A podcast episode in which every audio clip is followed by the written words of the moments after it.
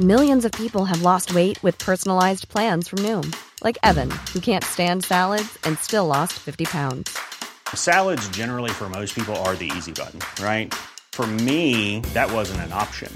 I never really was a salad guy. That's just not who I am. But Noom worked for me. Get your personalized plan today at Noom.com. Real Noom user compensated to provide their story. In four weeks, the typical Noom user can expect to lose one to two pounds per week. Individual results may vary.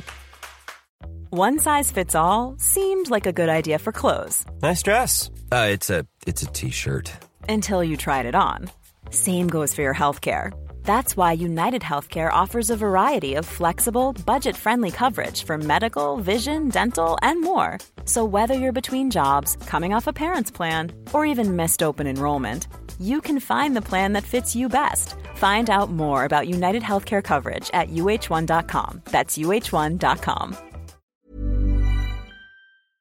There's the episodes we love to hate and the episodes we hate. So, right front and centre, we're not going to see Up the Long Ladder, Shades of Grey, or Extinction on this, because they're pants. With that in mind, I'm Sean Ferrick for Trek Culture, and here are 10 Star Trek episodes you love to hate. Number 10, Threshold. Tom Paris becomes a giant salamander. That's the sales pitch, and you know what? There are far worse ways for a story to go. This is another episode that has the benefit of time on its side, as when it was initially released, it was just a little too rubbish to be properly appreciated. This is Star Trek Voyager taking a risk in a completely bonkers way. Breaking the warp 10 barrier seems like it should be the primary aim of all propulsion experts in Starfleet. Therefore, seeing Paris attempt to flight isn't all that ridiculous. The fallout from this is a series of segments of the episode getting weirder and weirder as it goes, then Paris pulls out his tongue, as one does. The idea is what hurt the episode. There's going to be several lists, including ones written by this author, where the episode is panned. But is it really that bad? Okay, perhaps it is, but is it offensively bad? Not in the slightest. Robert Duncan McNeill is clearly having a ball playing this de evolved version of humanity. The makeup effects are truly impressive, and even though the ending is highly questionable, those little salamander babies are really quite cute. No one is arguing that this is a good episode, but it is ridiculous fun all the same. Number 9 Precious Cargo. Precious Cargo is an almost straight remake of The Perfect Mate, though it's a far inferior copy. Think of it as the B4 to Mate's Data. It just isn't as good, and it's never going to be. So, what's it doing on this list? Connor Trinneer and Padma Lakshmi have a strange, funny, volatile relationship in the episode that somehow makes this dreadful script work. While this hour of Star Trek is definitely a candidate for the old saying, great actors can't save a bad script, just watching the two of them play off each other helps to bring a bit of charm to proceedings. Having said that, Lakshmi, with all due respect, is not a great actor here. The weight falls mostly on Trinneer to carry the plot, and there are some moments where she becomes a little grating. Hardly her fault, the character description is be entitled. But the respect that grows between them is actually quite endearing, and by the episode's end, the audience can almost believe that they really would have come to fancy each other. The episode is awful, but it's the kind of awful that gets a little better on the rewatch. Number 8, Spock's Brain. Spock's Brain constantly turns up on lists of the worst episodes of Star Trek, and for good reason. Uh, frankly, it's awful. It was a victim of the slashed budget that Star Trek's third season received, with a weak script to match. Leonard Nimoy went on the record to say he was embarrassed while filming the episode, and no one involved was particularly enthused about where the season would go from there. Now, having said all of that, there's now been 50 years to reclass this episode, and while it's still not about to arrive on most loved lists, it has passed into so bad it's good. Vulcans can exist for a short time without a brain. Sure, why not? McCoy is able to reattach Spock's brain while speaking to the man? Sure, why not?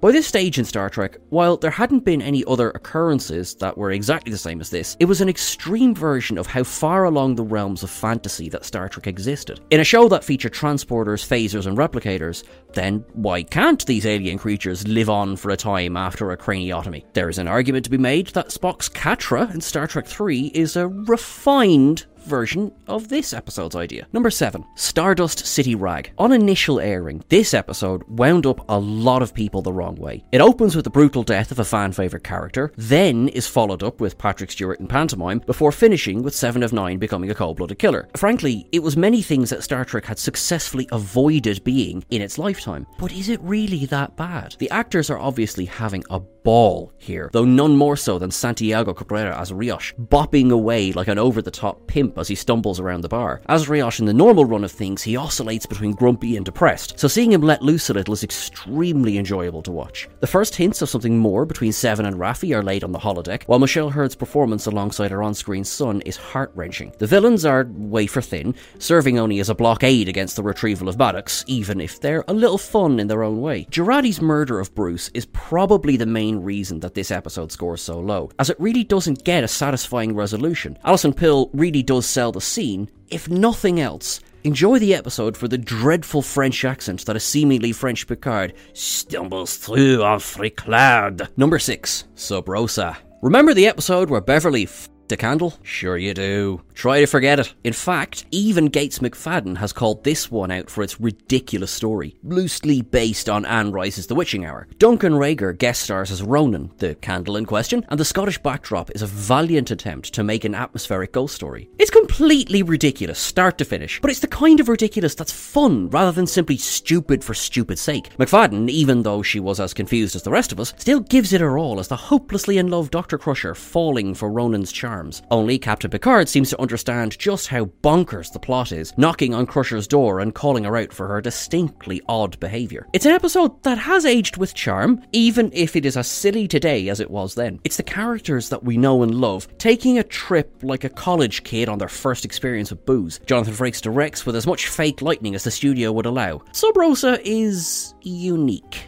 Number 5. Plato's Stepchildren. Plato's Stepchildren is mostly remembered for the infamous kiss between Kirk and Uhura, but there's another reason why it should never ever be forgot. This episode is insane. Truly, the writing team had obviously drunk something that was off while they were coming up with this one. The choices are simply bizarre, though they are absolutely entertaining all these years later. Captain Kirk is pretending to be a horse. Why is Captain Kirk pretending to be a horse? Captain Kirk wants to make love. Uh, okay, maybe, maybe not the last part. That is saved strictly from mountains. Still, the actors are all pushed into the strangest positions by the Platonians. McCoy is tossed around by an invisible wind, Spock dances, Kirk slaps himself. The episode does try to put across a progressive message. Not only does it include the case, but it also contains the message that size, colour, and species don't matter in the 23rd century. This is especially welcome news for Alexander, played by Michael Dunn, who was a dwarf. This message is slightly undone when Kirk informs Scotty that he is bringing a little surprise aboard at the episode's close. Honestly, don't go into this one looking for sense, and you'll have a good time. Number 4, Justice. A bunch of semi naked people run around a grassy planet, and Wesley Crusher is sentenced to death. Now, it sounds like the greatest things in sliced bread, but somehow this mix managed to deliver a ridiculous episode that even purists struggles with. It's one of the most 80s episodes of the Next Generation's run, one that is absolutely hilarious and woeful at the same time. Picard just casually ignores the Prime Directive at the episode's end, which seems to haunt him as he spends the next six seasons talking about its importance. Wesley never mentions again how close to death he came, which seems like it would be something that might stick in the mind. Those poor actors had to run in those spandex season 1 uniforms on a bright sunny day.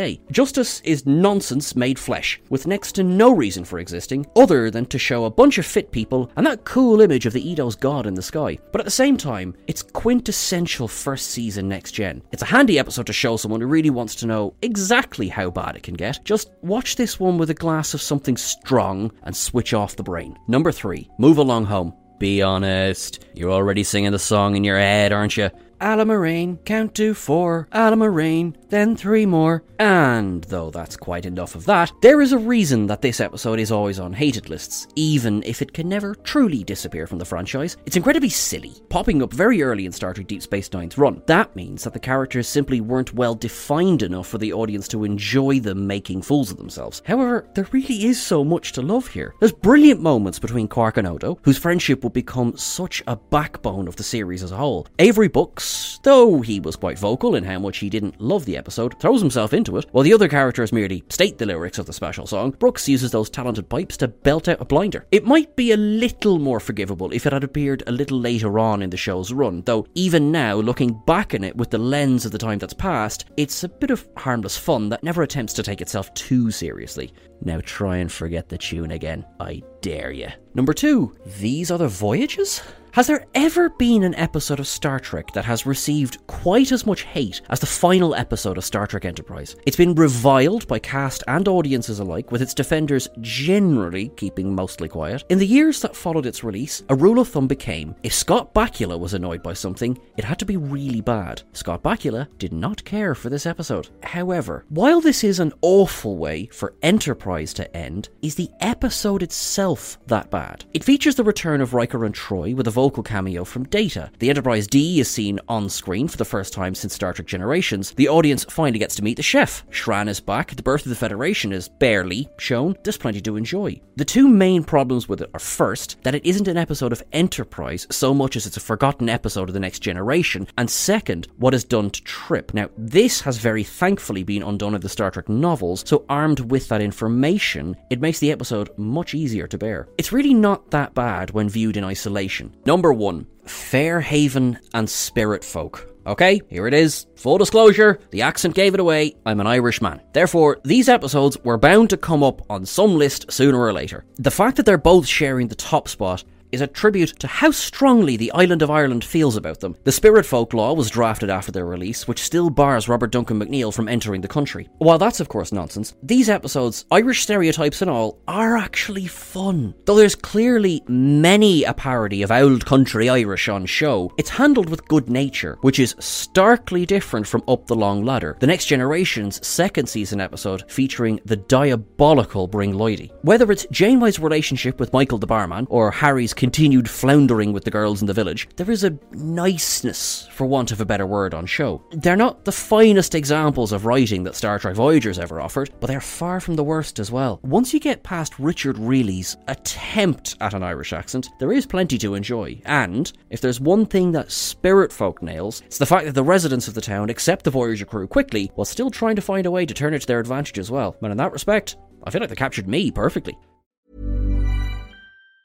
Mom deserves the best, and there's no better place to shop for Mother's Day than Whole Foods Market. They're your destination for unbeatable savings, from premium gifts to show-stopping flowers and irresistible desserts. Start by saving 33% with Prime on all body care and candles. Then get a 15-stem bunch of tulips for just $9.99 each with Prime. Round out Mom's menu with festive rosé, irresistible berry chantilly cake, and more special treats. Come celebrate Mother's Day at Whole Foods Market. Hi, I'm Daniel, founder of Pretty Litter. Did you know cats tend to hide symptoms of sickness and pain? I learned this the hard way after losing my cat, Gingy. So I created Pretty Litter, a health monitoring litter that helps detect early signs of illness by changing colors, saving you money and potentially your cat's life. Pretty Litter is veterinarian developed, and it's the easiest way to keep tabs on your fur baby's health right at home. Go to prettylitter.com and use code ACAST for 20% off your first order and a free cat toy. Terms and conditions apply. See site for details.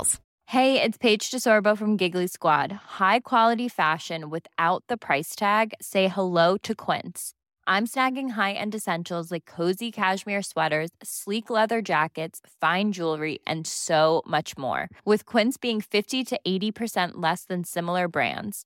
And they partner with factories that prioritize safe, ethical, and responsible manufacturing. I love that. Luxury quality within reach. Go to quince.com slash style to get free shipping and 365 day returns on your next order. Quince.com slash style.